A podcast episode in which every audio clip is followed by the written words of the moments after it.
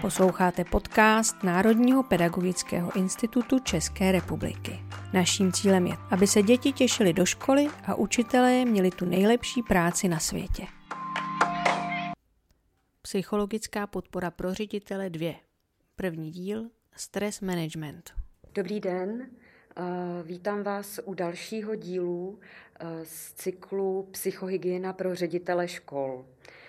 V prvních dílech jsme se věnovali takovému teoretickému úvodu a nyní bychom, bych ráda přivítala dvě expertky na téma psychohygienu, psychoterapeutky s přesahem do adiktologie a coachingu, které také působí při projektu SRP jako e, nadstavbové školitelky tématu psychohygiena. Vítám zde Michaelu Štávkovou a Zuzanu Hanákovou. Dobrý den. Těší mě a jsem moc ráda, že jste si udělali čas a přišli nám pohovořit o konkrétní tématice, eh, odpovědět na otázky, které jsme vygenerovali eh, z našeho šetření od ředitelů z celého území České republiky. Jako první se budeme věnovat eh, tématu, jak podpořit sebe a své kolegy, a neb stres management. Předávám vám slovo. Děkujeme. Děkujeme za slovo. Eh, my navážeme hned rovnou na první otázku, kterou jsme dostali od ředitelů, a to je téma, jak pracovat s chybou a jestli je vůbec selhávání v pořádku, proč se toho tak bojíme a tak podobně. Tak já dám rovnou prostor mojí kolegyně a pak ji budu doplňovat. Mhm. Díky, Míšo. Já bych ještě doplnila, my jsme kolegyně, takže si s Míšou tykáme, mm-hmm. aby pro všechny, kdo to uvidí, věděli, mm-hmm. že, uh, že to tak je. Co se týká uh, chyby a vůbec prozby o pomoc, když se něco děje, tak uh, je s tím spojené často takové stigma, uh, že když si říkám o pomoc, tak vlastně selhávám. A e, často nám to brání v tom, abychom si o tu pomoc řekli. Máme vlastně strach, že nás budou lidi kritizovat, že nás budou hodnotit. Je to vlastně bariéra pro to, abychom si v těch krizových momentech o tu odbornou pomoc řekli. Obzvlášť ve školství, kde to hodnocení je hodně, hodně časté, tak my sami sebe jako učitelé, jako pedagogy, tak máme tendenci vlastně se hodnotit a máme pocit, že nemůžeme si dovolit vlastně o tu pomoc říct. Takže to bych řekla k úvodu vlastně, že říct si o pomoc není chyba, ale je to jenom otázka nějakého vnitřního nastavení a přesvědčení, který s tím máme spojený. A já tady mám, Míšo, otázku, jak sdělit kolegovi, že potřebuju pomoc. Co bys si k tomu řekla? Navážu na to, co jsi říkala. My opravdu neumíme pracovat s chybou a se svým selháním. A je to především proto, že nejsme vychováváni eh, v atmosféře, můžeš si dovolit udělat chybu. A to je něco, co bychom chtěli změnit, podpořit uh, ředitele, učitele, pedagogy ve školství, aby dávali najevo, že si můžeme dovolit udělat chybu. Protože chyba není špatně. Chyba nás uh, posiluje, učí nás, posouvá nás dál a tak dále. Traduje se taková hezká pověst, nebo to je příběh z Microsoftu, kdy jistý zaměstnanec udělal tak velkou chybu, že to firmu stálo 1 milion dolarů. A tak napsal výpověď a šel za ředitelem s tou výpovědí. A on mu řekl, vy jste se zbláznil. Já jsem teď do vás investoval 1 milion dolarů. Přece vás teď nevyhodím. Vy jste pro mě teď jeden z nejdůležitějších lidí v této firmě. A nechal ho tam. Ten dotyčný už tu chybu nikdy neudělal. A my máme takové pravidlo, když uděláte chybu, tak je to v pořádku. Když uděláte po druhý, tak je to taky v pořádku. Když po třetí tu samou chybu, tak si člověk řekne, aha, sakra, tak potřebovala si to znova ověřit, znova se přesvědčit. Ale když stejnou chybu uděláte po čtvrtý, tak to není chyba, ale rozhodnutí. Hmm. A já bych ještě doplnila k tomu, co říkáš, že pokud chceme, aby lidi si o pomoc říkali, tak musíme prostě začít u sebe. Hmm. A vlastně je to o hmm. té otevřenosti, hele, taky jsem si o tu pomoc řekl, hmm. zavolal jsem tomuhle odborníkovi, pozval jsem si kouče, vlastně otevřít ten prostor, že je to vlastně v pořádku, protože tím, jak to mám nastavený já, čím víš jsem samozřejmě, tak se to potom odráží v tom, jak to mají moji, moji kolegové pode mnou. Hmm. To znamená, já bych určitě uh, byla otevřená, komunikovala, hele, taky selhávám, taky se mi nikdy nedaří a vlastně je přirozený, že si můžu o tu pomoc říct, takže... Přesně tak, protože selhávat je normální. Hmm. Selháváme v roli ředitele, v roli rodiče, v roli kamarádky. Je to něco, co je nám přirozený a je potřeba s tím počítat, že to prostě v životě přijde.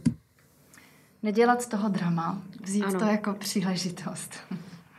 K seberozvoji. Ano. Hmm. Tak eh, pak máme další otázku. Eh, co teda vlastně dělat preventivně. Jo? Co hmm. dělat eh, ještě předtím, než dojde k tomu selhávání, k tomu, že se potom třeba pedagogové i hroutí, pak hmm. přichází syndrom vyhoření, protože někdy přicházejí i pocity viny. Jo? A s tím si špatně žije. Tak co s tím dělat? Hmm. Já bych k tomu syndromu vyhoření chtěla říct, že je dobrý vědět, jak to vlastně jako vypadá. Úplně jednoduše, eh, člověk, který se blíží syndromu vyhoření, ztratil zájem, je depresivní, je strašně unavený, na nic nereaguje, eh, nemá chuť do práce, jo? sedí na té poradě, je zamlklej, bez zájmu, bez chuti, eh, má depresivní myšlenky. To znamená, určitě je dobrý vědět, jak to vypadá, když syndrom vyhoření je. Co bych eh, udělala eh, v roli ředitele, abych měla jako představu o tom, jestli moji učitelé nejsou ze syndromu vyhoření. Mhm. Já bych se jich preventivně v rámci nějakých porad a setkání prostě ptala na, můžeme si pomoct třeba škálou koučovacího. Jak se dneska máte hmm. od jedničky do desítky? Nebo co jste si za poslední týden pro sebe udělali za radost? Co vás potěšilo v rámci uh, výuky online, kterou jste měli? V podstatě zjišťovat nějakou příjemnou cestou, jak ti kolegové reagují. A když ten kolega opakovaně nereaguje, je pasivní, je depresivní, tak tam už jako vidíme, že se tam blíží uh, něco, co je potřeba řešit. Otázkou je, co je v kompetencích ředitele řešit, když se učitel blíží k syndromu vyhoření. To je důležitá otázka, protože my se potkáváme s tím, že ředitel eh, by rád zastupoval i jiné role. Někdy do toho tlačen a někdy to dělá ze své vůle. To znamená, že je pečující, má strach, obavu o své zaměstnance a chce jim pomoct.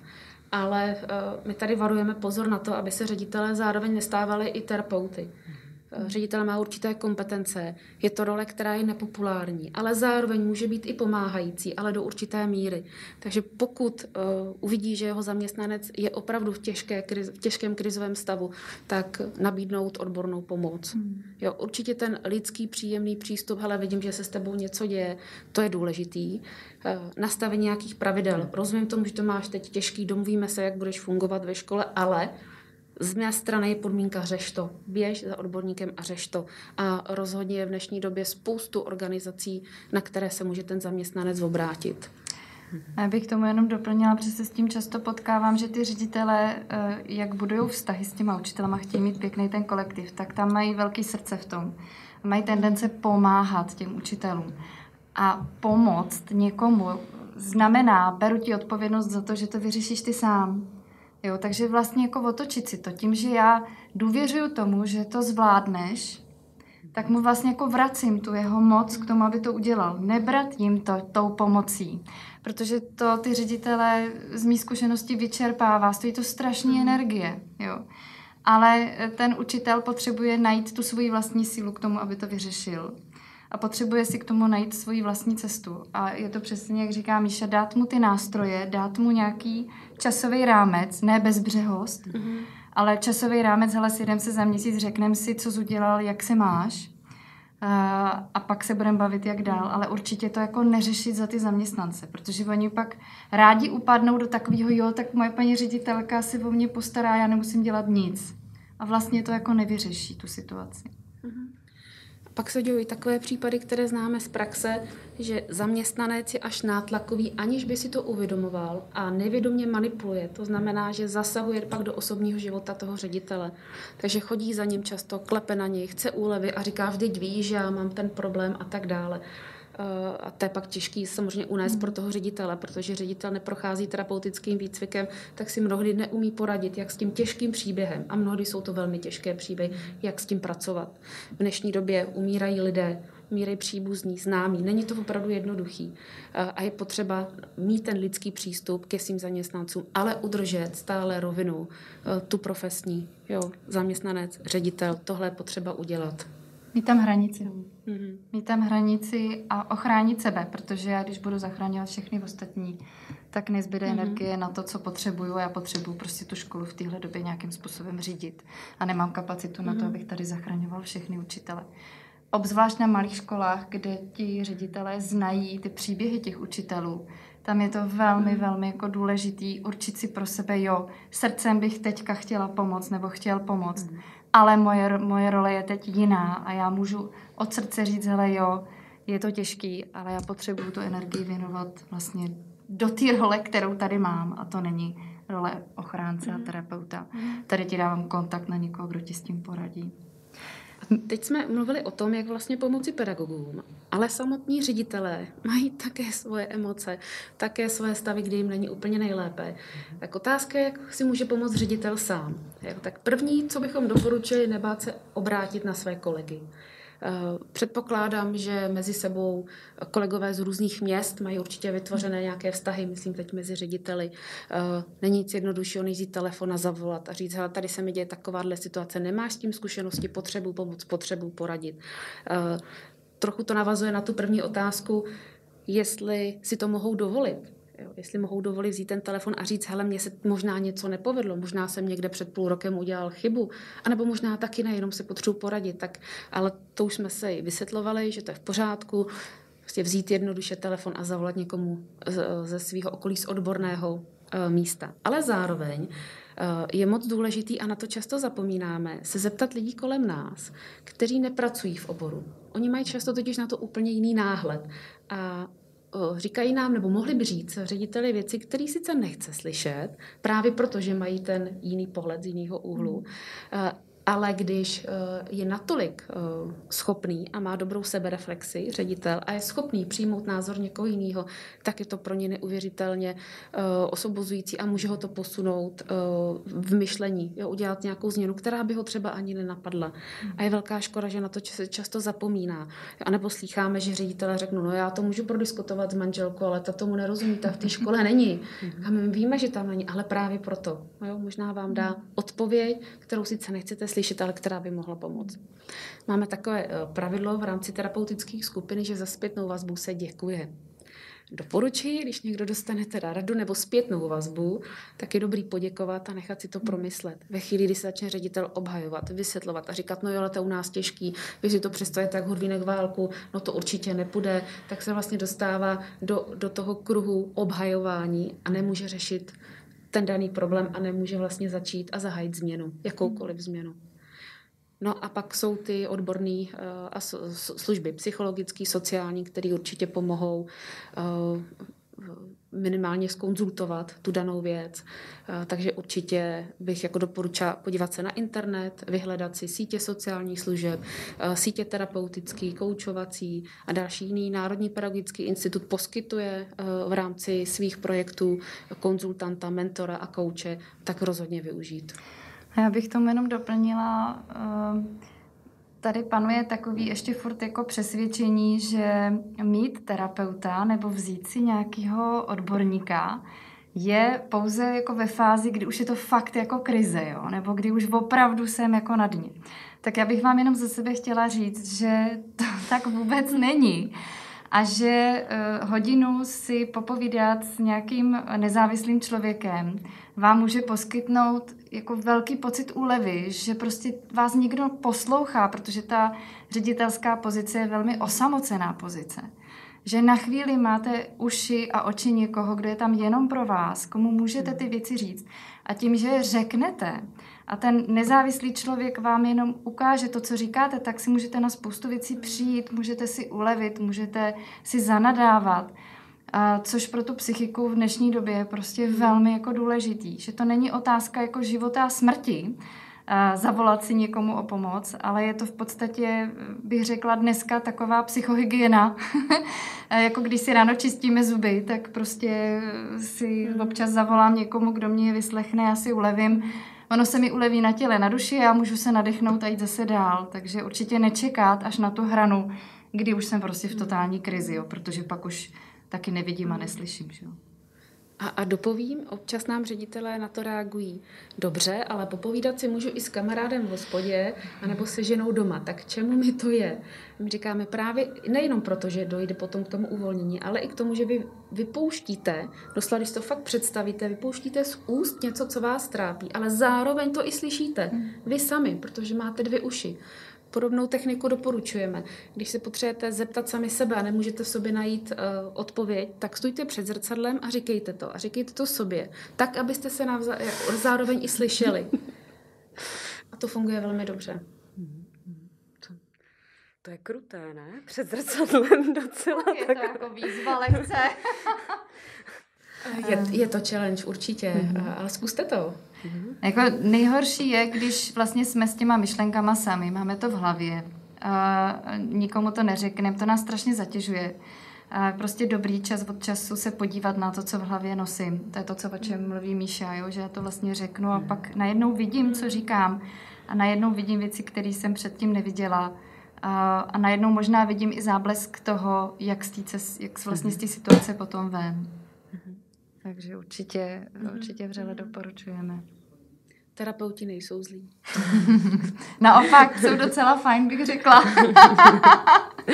a mnohdy se vlastně to sezení prolíná eh, s koučováním, eh, tak. což je fajn, protože pak to vede k nácviku nových dovedností, eh, takže opravdu to není jenom o tom povídání. Tak, přesně, tam se pracuje, takže je to o tom, jako uvědomit si, kde jsem, co teď potřebuju, kam potřebuji dál, co jsou moje priority, jo, protože z, z mý zkušenosti ředitelé jsou tak zavalený tím, co všechno mají a tahle doba obzvlášť ještě přinesla spoustu nových dalších rozhodnutí zorientovat se v tom, jako fakt smekám před všema, protože to opravdu není jednoduchý. Hmm. A čas od času si vzít ty cizí oči, cizí uši, nezávislý, je prostě určitě příjemný. Krásné to téma hranic, eh, nebo krásné, to je strašně těžké důležité, téma. Velmi důležité. Mm. Tak eh, jednak nastavování hranic je jedno z nejčastějších témat, které se v rámci jakéhokoliv sezení, ať už poradenské, koučovací nebo terapeutického řeší, protože neumíme to, musíme se to učit. My neumíme říct ne, respektive máme mm. strach říkat ne. To je vlastně podprahově to, co jsme tady s Míšou říkali, že když já ty kolegyně řeknu, hele, já s tebou tu situaci řešit nebudu, tady máš telefonní číslo, tak ji vlastně svým způsobem odmítám. Mm-hmm. Jo? A to je pro nás, obzvlášť pokud jsme hodně zaměření na vztahy, což ve školách, v těch mhm. kolektivech je nesmírně důležitý, tak je to pro nás těžký, lidsky. Mm-hmm. A to, co eh, často říkám v kontextu umět říkat ne, je jako buď tam, stát tam v té své pozici a mít někdy vzadu takovou jako myšlenku, že tím, že já říkám ne, tak něčemu jinému říkám ano. A já vlastně svým ne dávám prostor, aby ten dotyčný si našel pro sebe tu svoji cestu. Vlastně mu dávám tu důvěru. Vy totiž, když pomáháte a neřeknete to ne, tak vy vlastně jinými slovy říkáte, hele, já nevěřím, že to zvládneš. Mě k tomu potřebuješ. Čímž si tak trošku taky cítíme svoje ego, že jo? Jo, vlastně jsme najednou důležitější. Jo. Mm-hmm. Ale jsme pak zaplavený tím, že řešíme všechno možné a nemůžeme to logicky stíhat. Mm-hmm. Líp bych to neřekla. No. Takže určitě uh, jako zkoušejte to, ty hranice. Většinou to poznáte tu hranici tak, že, vát, že máte v sobě vlastně nepříjemný pocit. Jo? Umět říkat ne je spojený s tím, že já jdu na hranu svého komfortu. Jo? A pro ředitele, kteří jsou víc vztahoví, tak víc investují do vztahu, tak obzvlášť tyhle době potřebují jako si ty hranice chránit. To znamená, že musí jít do toho vlastního diskomfortu. Jo. A tady je velmi důležitý, aby za nima někdo stál. Ideálně někdo právě mimo vlastně to prostředí pracovní. O koho se můžou opřít. Jo. To, nás, klaďte si otázku, o koho se já opřu. Protože já, když sedím na té ředitelské židli, tak se taky potřebuju o někoho opírat. Jo ty učitelé se opírají o zástupce, o mě, ale o koho se opřu já? O židli. No, o svoji vlastní židli. Když by to fungovalo. No. Takže no. záleží ne na tom, jaký je ten žebřík, ale kdo ho drží. Tak, no.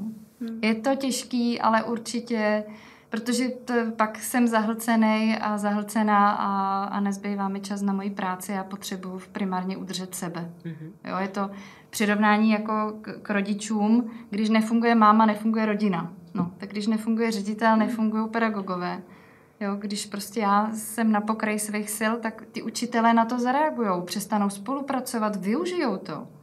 Jo, vlastně budou leniví, nebudou chtít, že jo? Protože to je přirozené. Že je to přirozený Využít prostředí mm-hmm. ke své pohodlnosti. Takže základ je obstarat sebe, zajistit sebe, abych měl jako kapacitu mm-hmm. na ty ostatní. Což obnáší asertivitu, umět říkat ne, ustát si své hranice, ustát si nepopulární věci. To je ta stinná stránka těch vztahů vlastně. No, no. a k tomu se určitě a k tomu se dostaneme. K dalšímu, k dalším tématu. Děkujeme vám teda za velmi mm, důležité podněty a budeme se těšit teda u dalšího povídání.